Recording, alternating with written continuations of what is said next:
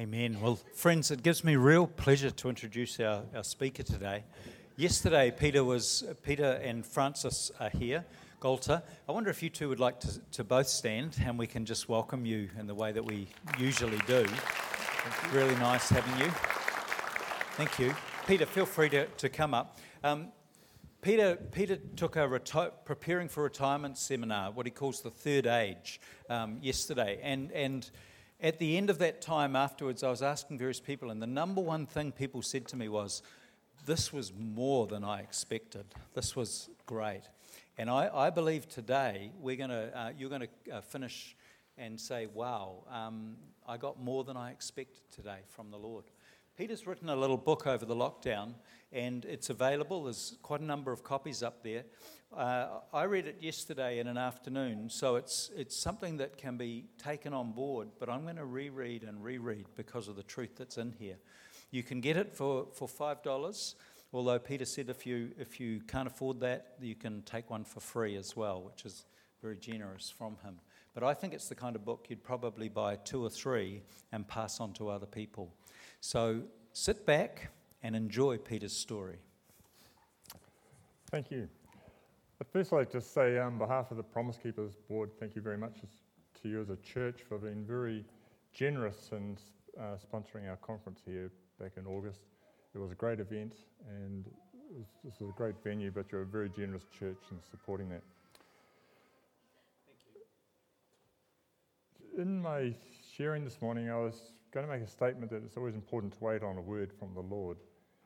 And I wasn't expecting actually a word from the Lord to come right at the very beginning. Thanks very much. The, the word this morning is the banqueting table. And I really want to encourage each one of you right now to receive that word, the banqueting table. Because, as I said, I wasn't expecting that to come, but I believe that's the word for each and every one here this morning the banqueting table. The banqueting table is, is open to everyone. And none of us can actually perceive what God has for us at the banqueting table. Because none of us know what we actually need, but He knows what we need. And at the banqueting table, we'll find everything that we need for our situation today and tomorrow. So if you get any prompting of the Spirit of God this morning, I'd say to you, feed on Him come to the banqueting table. Don't rely on your own understanding. What I've come to share about is um, encouragement for everyone in surviving a time of trial. Because trials do come in life, and for the last 15 years, I've been under a diagnosis of lung cancer. And on this journey, God has turned up in magnificent ways, and uh, I can't share everything that God has done in 15 years and in the short time is available, but I do want to lay down some, some principles that I feel that's relevant to survive a time of trial. And in essence, wrote, God told me to write the book, not because I want to write a book, but it's really just, it's his story of what he's done in my life. And I hope and I believe it will be an encouragement to others. So let's pray. Father, we choose to come to the banqueting table this morning. And for what that means, Lord, we just receive all that you have for us. And Lord, I just pray that the things I share, that which is of me, would just disappear, and that which is of you would, would find good ground. And we ask this in Jesus' name. I want to lay down some, a foundation of Scripture. In John 16, verse 33, I have told you these things so that in me you will have peace. In this world you will have trouble, but take heart, I have overcome the world. I, I changed the word trouble to trial, and to me it's similar. God's plan for us is that we are overcomers. Genesis 1:25 says, God blessed them and said to them, Be fruitful and increase in number, fill the earth and subdue it. God's plan for us is that we build into our lives a firm foundation so that when times of trouble come, we'll not fall And Luke 6 46 to 49, the wise and the foolish brothers. Why do you call me Lord, Lord, and do not do what I say? As for everyone who comes to me and hears my words and puts them into practice, I will show you what they are like. They are like a man building a house who dug down deep and laid the foundation on rock. When the flood came, the torrent struck that house that could not shake, but could not shake it, because it was well built. But the one who hears my words and does not put them into practice is like a man who built a house on the ground without a foundation. The moment the torrent struck the house, it collapsed and destruction was complete. God's plan for us is that I am always with you to the very end of the age. Matthew 28 20. Even in a time of trial, God is with us. God's plan for us is that we seek Him and we will find Him. Matthew 7 7. So that in times of trial, we seek Him still. God's plan for us is that we trust in the Lord with all our hearts and not on our own understanding. Proverbs 3 5. We claim the truths of His word, not the situation we are in. We need to subdue the mind and make it submissive to God's word and repellent to all the attacks of the enemy. It's by declaration, by declaration. At all times, but also in times of trial, we turn to God and to have an expectation of His involvement in helping us to be an overcomer. We stand on His word. We expect in faith His action. We expect His personal intimacy and guidance for us, for this situation. We stand on His word. Psalm 103, 2 to 5 says, Praise the Lord, O my soul, and forget not all His benefits.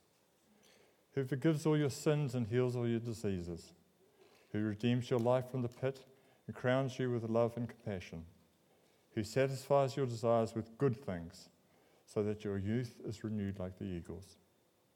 Isaiah 53 5. But he was pierced for our transgressions, he was crushed for our iniquities. The punishment that brought us peace was upon him, and by his wounds we are healed. Tragically, many Christians believe part, but not these two verses. If he died for our sins, he also was wounded for our healing. Unless God says otherwise, we press in for healing. We have to ask bold questions of God, like the Apostle Paul did, who was told that God's grace was sufficient for him, that he was to endure the, the thorns in the flesh. But generally, that's not the situation. We ask God and wait for his revelation.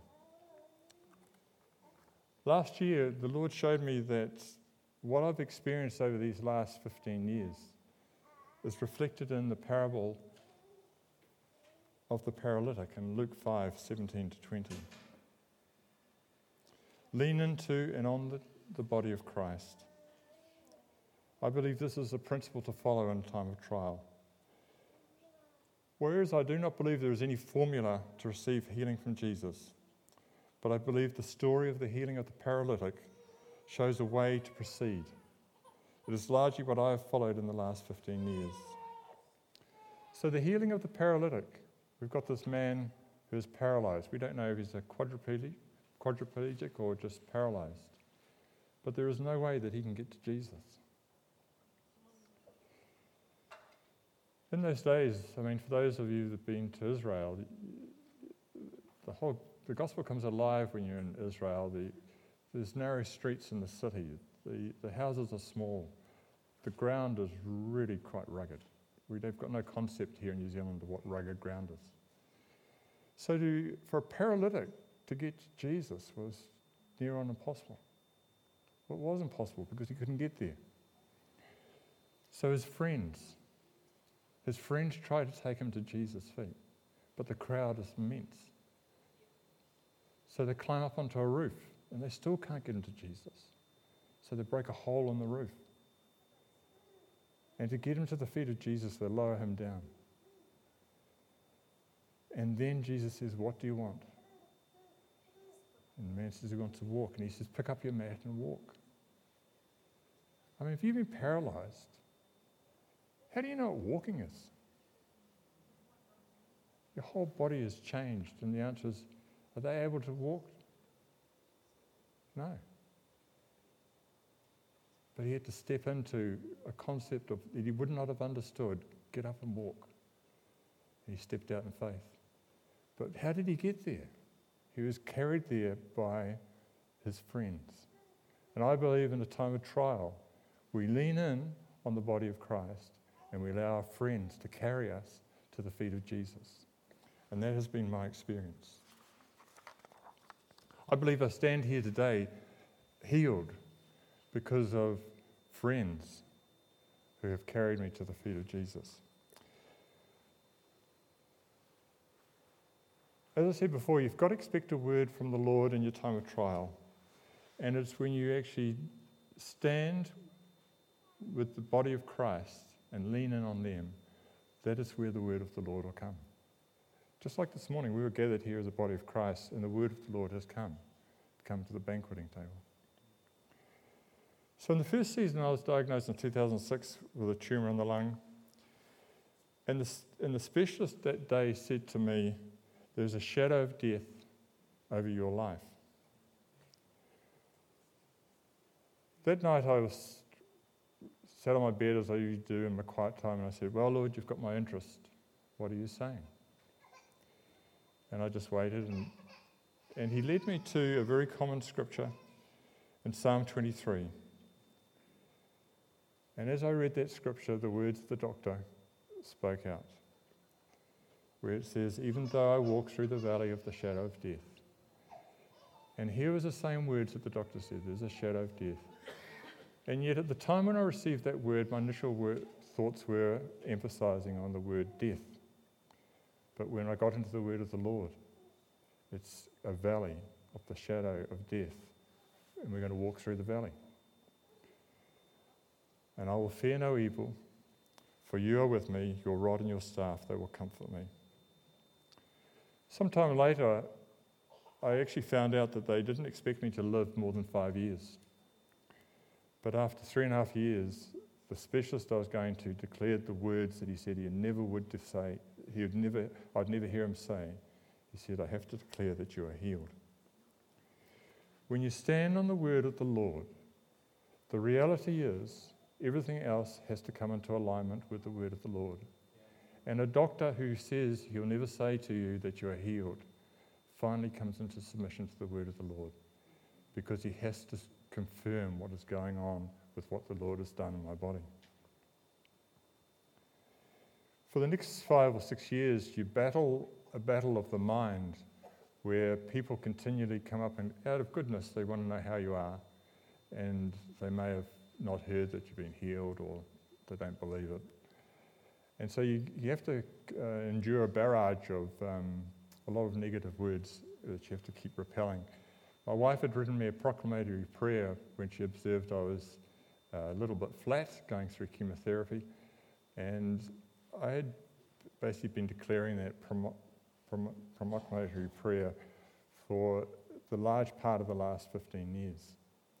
And part of the reason I still proclaim that is not that I don't doubt that I'm healed, it's to subdue the mind so it comes into the will of God and not relies on its own understanding. So when I say I've had a 15 year battle, a lot of it's a battle of the mind. But in 2016, I was actually diagnosed with another tumour. And again, we lean in on the body of Christ and we expect the word of the Lord to come. And the word of the Lord came through a number of prayer meetings for me out of Psalm 91. And in Psalm 91, verse 2, was a specific word. But the, the first three verses read like this Whoever dwells in the shelter of the Most High will rest in the shadow of the Almighty. Here is a second time out of two words that the word the Lord uses the word shadow. I will say of the Lord, He is my refuge and my fortress, my God in whom I trust. And when I've been proclaiming that scripture day after day after day, finally my mind comes into alignment, to be subdued and to accept, I trust the Lord.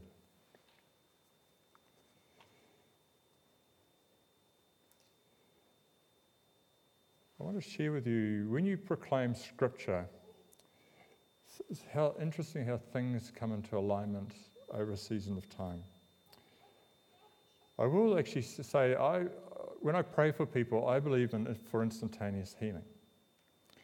But my observation is that I've probably seen more people healed over a progression of time. And it used to rock my foundations a little bit not to see people healed instantly. But I've come to realize that when you actually look at all the stories in the Bible about Jesus healing people, there's a lot of those stories that are time based healing. And you don't actually sometimes see it in the narrative, but it's actually there. And so we shouldn't be disappointed when we don't see something happen immediately. And if you're praying for someone, you can actually ask the question can you just be brutally honest with me? Uh, are you 5%, 12%, 95% better than what you were? And if they're brutally honest, don't be disappointed when they say, Oh, I think I'm 5% better. And you pray again. I mean, actually, literally here at Promise Keepers, I prayed for a guy, well, we prayed for a guy and um, a group of us. And after praying for him for about, I don't know, 20 minutes or something, we asked him, How's he going? He said, Oh, probably 5% better. We were great. God's on the move. And so he said, We'll pray again. So we prayed for another, I don't know, 10 minutes. And um, we asked him, How are you going? Oh, he said, 100%. So the issue is we've got to keep praying, be like the persistent widow, never give up. So when you actually proclaim a scripture, things start to come into alignment. So this word shadow. In 2016, I was diagnosed with, as I said, with this um, another tumor. Had chemotherapy, I had surgery, chemotherapy, radiation. Um, but in 2018, the signs of my scans were very, very positive. The doctor was talking about how extraordinary things were. Because again, for this time, my season, the diagnosis was much severe. There was cancer they hadn't been able to remove, and so he was expecting reoccurrence of lung tumours. And it was all quite negative. But in 2018, I was going to see him to get the, the results of the scan, and as I walked from the car park into the, the Mercy Hospital, the Lord spoke to me uh, on the walkway and he said, Do you trust me? Straight out of Psalm 91. And I said, Lord, I trust you because there's nobody else that I can lean on. Nobody can do anything for me. The doctors can't heal me. You're the only one that can heal me. I trust you, Lord. So I go into the, into the uh, meeting and I'm told that I have two tumours on the, on the spine. And I, honestly, it didn't rock me at all because the answer is God had met me on the way in and asked me, Do I trust Him? I've got no understanding of how God's going to handle that. But the answer is we trust in the Lord. Those tumours were treated with radiotherapy, and um, according to what I understand from the doctors, it was quite an extraordinary result from that. There's a story in the book about, it goes in a bit more detail about that whole adventure. But I want to come to this word shadow. In 2018, I've just got my dates all mixed up again, have no idea. 2018, so the, the, other date was 2017. 2018, I was going in again for uh, results of a scan. And I mean, it was the first time in the 15 years that I sort of had some concerns that probably my body wasn't functioning very well. Um, and they said the diagnosis was I had two tumours on the brain and two more on the spine. And the biggest tumour on the brain was 33 um, millimetres. So the doctor said, Oh, well, we'll put you on to a new medication. Um, your type of cancer diagnosis suits this medication. But it's an inhibitor drug. So, inhibitor drugs aren't meant to cure, they're meant to inhibit growth, stop new tumours growing, and maybe reduce the size of the tumour. And he said, In a month's time, we'll do another scan just to see the, how this drug's going. Well, two weeks later, I had a ring from the, some of the prayer guys at church, and they said, Oh, we want to do a Courts of Heaven prayer time with you. Do you understand what that is? I said, Yeah, I've got a brief idea.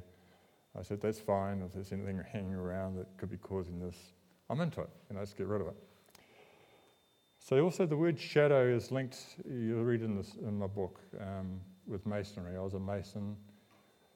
And one of the relying on your own understanding to try and find God, it became a mason. I mean, crazy place to go and find God. But um, this shadow is the shadow has actually been prophesied many times in the prayer meetings. It's, it's a hangover of masonry, and, and cancer issues of the throat and lungs are quite common with people that have left masonry. So it's a spiritual battle, and the answer is the enemy doesn't like losing ground. And so in this, in this prayer time, um, it was an ordinary prayer time, nothing, I didn't feel anything extraordinary. And then this lady said, oh, I've got this word. But she said, oh, I'm a bit reluctant to bring it. Because if you've got the word shadow and you're praying for someone that's had a bad diagnosis, it all sounds a bit dark, really. And I said to her, Look, come on, you get, if you've got a word from the Lord, you've got to bring it. So she said, Shadow. And I started laughing. Because here is God turning up for me in a time of, of trial. The same word shadow in Psalm 23, shadow in Psalm 91, the word shadow through a 15 year walk with the Lord. And I know He's got His hands all over it. I walked away from that prayer meeting, didn't feel anything, to be honest. But I knew God's hand was on it. But interesting enough, 24 hours later, literally to the dot, 3 o'clock on the Monday afternoon, something happened. I cannot tell you what it was, but something happened. So I ring up the guy that organised the meeting. I said, God has healed me. Something's just happened. I just have to let you know. Two weeks later, I go for a scan. And the result of the scan is that three of the tumours have gone, and the 33 millimetre tumour on the brain is down to a millimetre. It's just there and no more. The next scan, in three months after that, it's gone. For the last two years, my regular scan re- regime, there's no sign of any tumours. But my doctor is still adamant that I'm a stage four lung cancer patient. Now, he's got a major obstacle to get over to come into alignment with the word of the Lord. I gave him a copy of my book.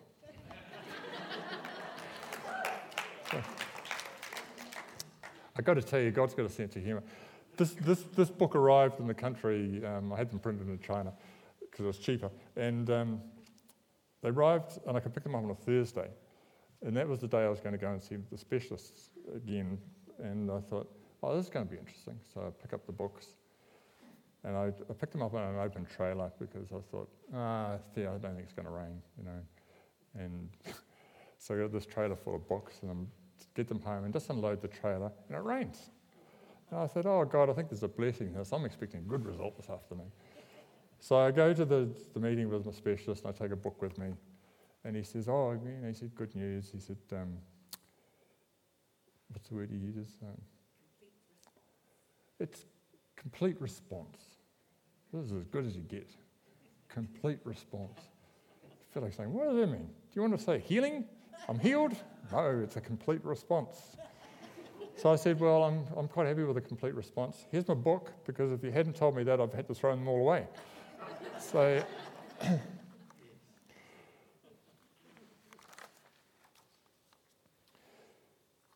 so, what I want to say to you this morning is who said? When our first son was born, he was born sick. And just to collapse the story down, for the first um, two years, we had him in and out of hospital quite a bit. And, um, but right from the beginning, I've been a Christian, I'm, so you don't have to do the mental gymnastics. I'm 67. I got saved just before I got just before I met Francis. So we've been married for 40 years. So about, I've been a Christian for about 42 years, 41 years. I've always been interested in Christian healing. It's just something that God's drawn me to. And so over the years of my life, He's been teaching me stuff all the time about Christian healing. And this journey that I've been on, I think it's just part of God teaching me about what. I mean, part of the. Do not hear me say God gave me cancer. I don't believe cancer's of God at all.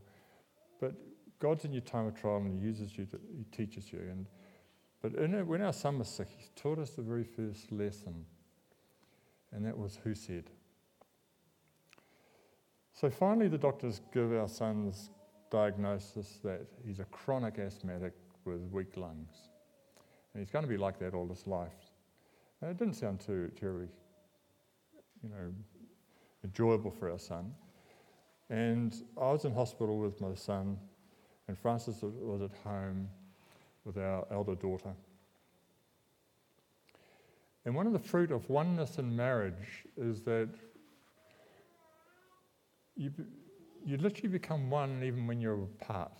And we both asked God individually, God, are we meant to accept this diagnosis for a son that he's a chronic asthmatic? And the Lord said no. So I rang Francis the next morning, and I think it was days of self. No, maybe I didn't have self those days. Um, I rang Francis and said, The Lord has told me not to accept this diagnosis. And she said, That's what God's told me. Not to accept the label. So uh, the, the, doctors were saying he's a chronic asthmatic, but we said, no, don't accept that, but we'll, ex- we'll call him a chronic, he's got a chronic, diag- chronic asthma diagnosis. Now, words are very important. What you proclaim with your mouth is either a curse or a blessing. And when you take ownership and start calling yourself a this or that, you're actually speaking curses on yourself. So if you turn around and say, I'm an asthmatic, I mean, do you want to dance and sing about it and keep on proclaiming it? Or do you want to go to battle and do something about it? I don't believe. You go I've got a simple theology. In actual fact, I'll read this out of my book just so you understand where I'm coming from. Just a word. My use of Scripture is my own understanding of that Scripture for my journey. The Word of God is living and active, and God is a master of at fitting a particular verse to our personal situations. I say personal, not scholarly. If you find some of the following uh, a challenge to your own understanding or experience, please bear with me. Yes, we can have similar journeys and with possibly different outcomes, but only in heaven will it all become clear. But I have a feeling anyway that the different details of our lives will pale into significance beside the wonder of beholding his beautiful face. So, my understanding.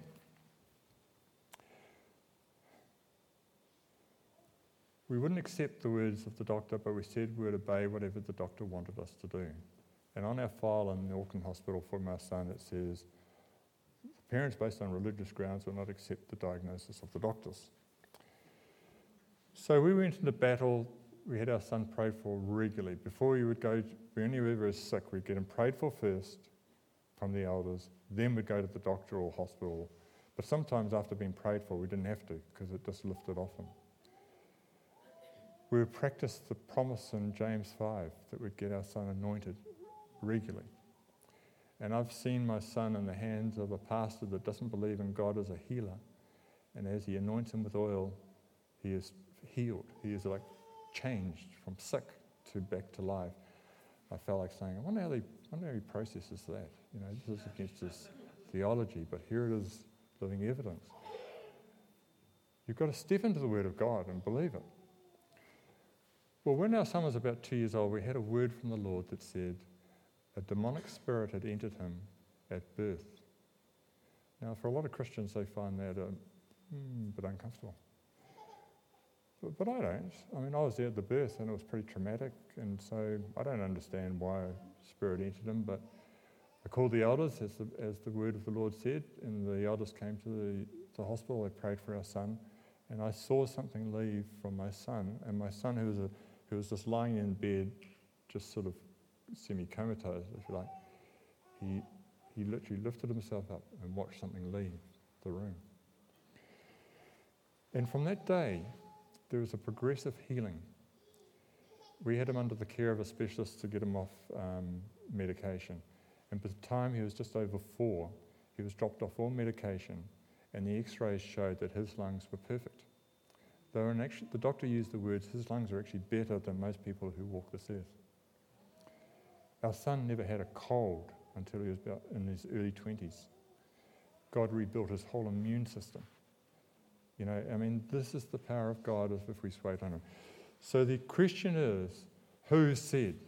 And if the doctor says something over your life, the first thing you do is you go to the body of Christ and you get it cut off. All medical edicts should be cut off your life. And you change your words from saying, I am, to uh, I have a diagnosis of. Subtle but powerful.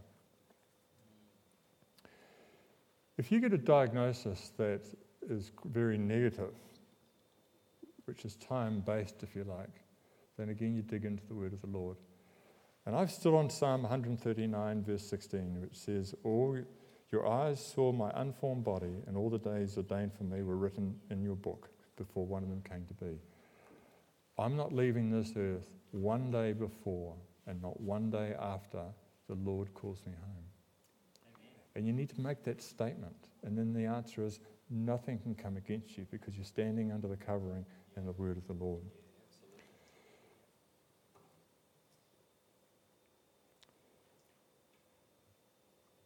Leaning in on the body of Christ, we did a simple demonstration um, I've done a couple of times where we'll say who, who likes prayer and get, I won't do it this morning, but um, so get some people who like to pray for people to come forward and then you just ask for a volunteer who's, who's in a time of trial. And you put the person in the middle of the group and you say, well, we're just going to pray for you. Now, when you get a group of people that believe in the Lord gathering together and you've got a person in trial, the, the, the, elements of Scripture start to, to fall into place. There's two or more gathered in Jesus' name. So the answer is Jesus there in the midst. And when you're in, Jesus is in the midst of you, he likes to talk to you. And so out of the group of people who are believers, the word of the Lord will come. The Lord will guide the people how to pray. The, God, the word of Scripture will come. And we always have somebody who will take notes and specifically wait for that Scripture that may be the key for this person. The Lord always has a word for everybody. Every situation of man has a scripture to set the captive free. And you have to wait to receive that, and that's what you can do by leaning in on the body of Christ. So we prayed for this guy, and he had um, prostate cancer. He was late 70s. Great prayer time. There was about a page of notes given to the guy. And prayer time finished, went away. A year later at Promise Keepers, this guy comes up to me and says, Do you remember me? And I said, No, not really. He said, We should do. I was the guinea pig that you all prayed for last year. And I said, Oh, I remember you. He said, um, I'm healed. So, I mean, we did this simple little demonstration to show people how to pray for people. And we were expecting God to turn up. But we didn't know God turned up and healed the guy. You know. But unless you step into these things, if you're sick, unless you lean into the body of Christ, or if you like praying for people, unless you start praying for people, you're not going to see God move. We have to be bold and active in these. This morning, I'd like to ask you all a question. If you look death in the face this morning, right now, do you have peace or fear? If you died now, do you know where you're going? heaven or hell, or just nowhere. Midway through chemotherapy, I went into a state called neutropenia, where the chemotherapy is overdone, and chemotherapy is a poison and it's designed to kill all fast growing cells. And the theory is cancerous fast growing cells, you take chemo to kill the fast growing cells. But at the same time, it kills a whole lot of other things like your hair and um, but if they overdo it, basically your whole immune system collapses and you're in this state where your body doesn't function very well. You're taken into hospital, you're put into a quarantine ward because if you capture any form of sickness at that time, you can die within three hours of septicemia. They don't often talk about it with cancer patients, but it does happen. People do die um, going through uh, chemo. so I was in this state in this. Um, isolation ward and I was sitting on the bed. I said to the Lord, Well, if there's something going on in my body at the moment, I may be with you in three hours. And I can tell you, I sat there in perfect peace because I knew who I was, I knew where I was going.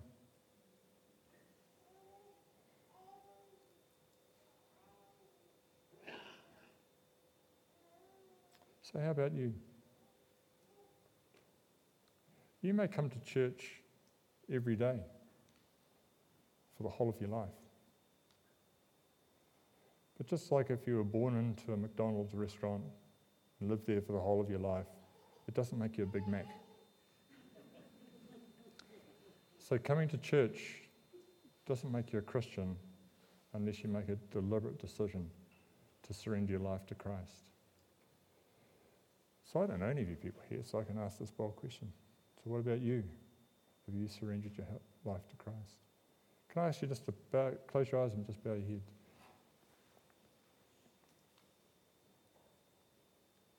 So if I told you you were going to die in three hours' time, how would you feel?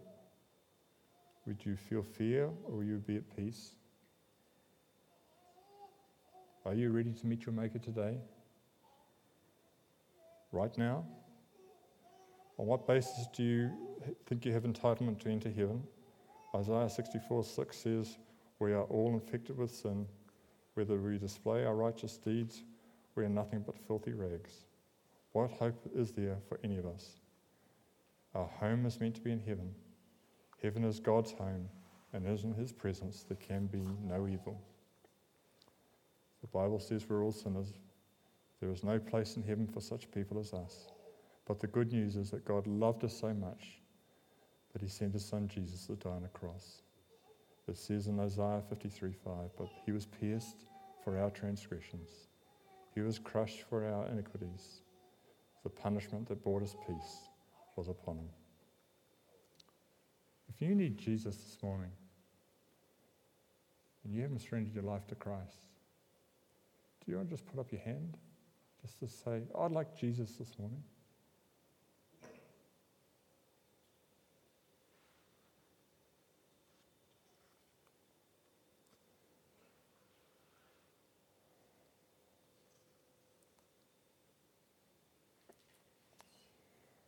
Also this morning want to pray for the sick. We want to pray for people for healing and to pray a blessing on caregivers. If there's anyone here who's a caregiver looking after a sick person, we want to pray that you'll be an overcomer in this time of trial. So I just want to lay down a foundation of God's word. And Isaiah 53 5 says, By his wounds we are healed. In John 1 1, this mysterious scripture says, In the beginning was the Word, and the Word was with God, and the Word was God. I struggled to com- comprehend the fullness of that one. He was with God in the beginning. Through him all things were made. Without him nothing was made that has been made. Here we have an indication that Jesus is the living Word who was in the beginning, that through him all things were made. John 17, 8, For I gave them the words you gave me, and they accepted them. They knew with certainty that I came from you, and they believed that you sent me. I pray for them. I'm not praying for the, for the world, but for those you have given me, for they are yours. All I have is yours, and all you have is mine. Here is a declaration that Jesus has access to everything of the Father. John 17:20 My prayer is not for them alone. I pray also for those who will believe in me through their message, that all of them may be one. Father, just as you are in me and I am in you, may they also be in us, so that the world may believe that you have sent me. I have given them the glory that you gave me, that they may be one as we are one. Father, I want those who have given me to be with me where I am and to see my glory, the glory you have given me because you loved me before the creation of the world. John 16, verse 13 says, But when he, the Spirit of truth, comes, he will guide you into all truth. He will not speak on his own, he will speak only what he hears, and he will tell you what is yet to come. He will glorify me because it is from me that he will receive what he will make known to you. All that belongs to the Father is mine. That is why I said the Spirit will receive from me what he will make known to you. These are deep scriptures, but my understanding is that When Jesus dwells, when we ask Jesus to live within us, the Father, the Son, and the Holy Spirit are there, that we have access to the resources of heaven. Jesus said that we can do greater things than he did. I mean, I don't understand all this stuff, but I'm prepared to step into that. We had a word this morning that says this is the banqueting table. So, folks, I'd like to say to you that here is the banqueting table this morning. And what do you need to feed of Him? Is the prayer ministry team here? Would they like to come forward?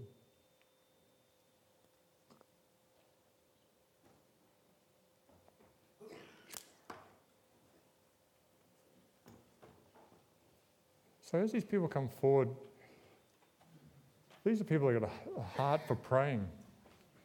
And you could turn around and say, no, this is just the floor in front of, of the stage. Just got carpet on. But God said this morning, there is a banqueting table. So, in the spirit, I believe there's a banqueting table here. These people are used to praying for people and, they, and they're used to hearing the word of the Lord. And this morning, they may experience something at the banqueting table that they've never experienced before as they pray for people. We can step into stuff we don't even have an understanding. Hello, Charles. He's a man that knows the miraculous of God. I know the miraculous of God. Doesn't mean I understand it. But we can choose to step into the resources of heaven because that's what Jesus has given us. What we receive, we're told to give away.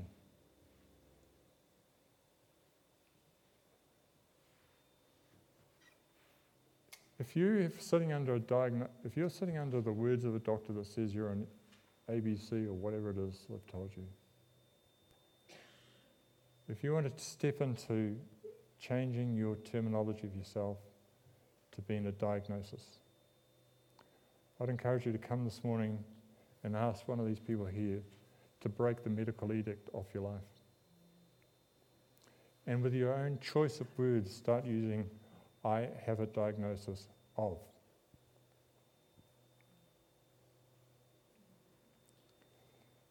Maybe before you even leave the seat, You've made that decision. I'm no longer going to be an AB. I'm going to have a diagnosis of AB. Doesn't matter what the doctors say. The power of God can transform anything. If I can be healed of a diagnosis of stage four lung cancer, God can heal you of anything. If Charles can be healed of asbestosis, Nobody gets healed of asbestosis. Nobody. There's nothing God can't do. You have a choice. You can. God's quite happy for you to be an AB for the rest of your life, if that's your choice. But if you want to receive all that God has for you at the banqueting table, then come this morning and choose to allow God to start moving in your life. You may receive a miracle here this morning, just like that. But it may begin a sequence of change that over a period of time, your doctors will come into alignment, that your medication will stop. I don't believe any of us are meant to be on medication, to be honest. Long term. Short term, maybe. I'm on medication at the moment. And in Psalm 91, my psalm, it says in verse 4 he will set me free from the fowler's snare. And I see my medication as a fowler's snare. And I tell God, I want to be set free from this fowler's snare. I was originally prescribed eight tablets a day. My doctor's got me down to six. He won't let me go down anymore, but I'm waiting for him to agree to let, stop the medication. Because I don't believe the medication is healing me. God's healed me. But my doctor's got this paradigm shift to get over. You're a caregiver, my wife Frances would love to pray for you. She knows what it is to be a caregiver for months on end.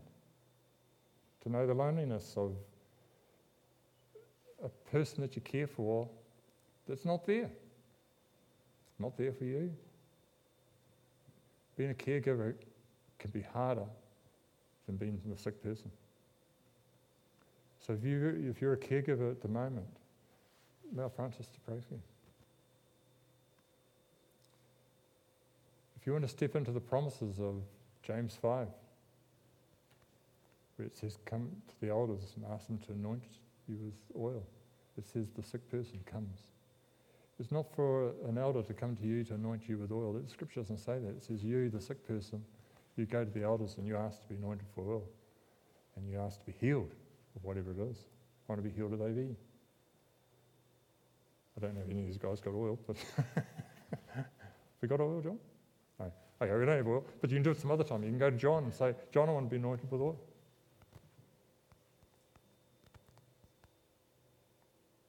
So come. The banqueting table's ready. If there's anyone here with cancer, I'll pray for you. Come.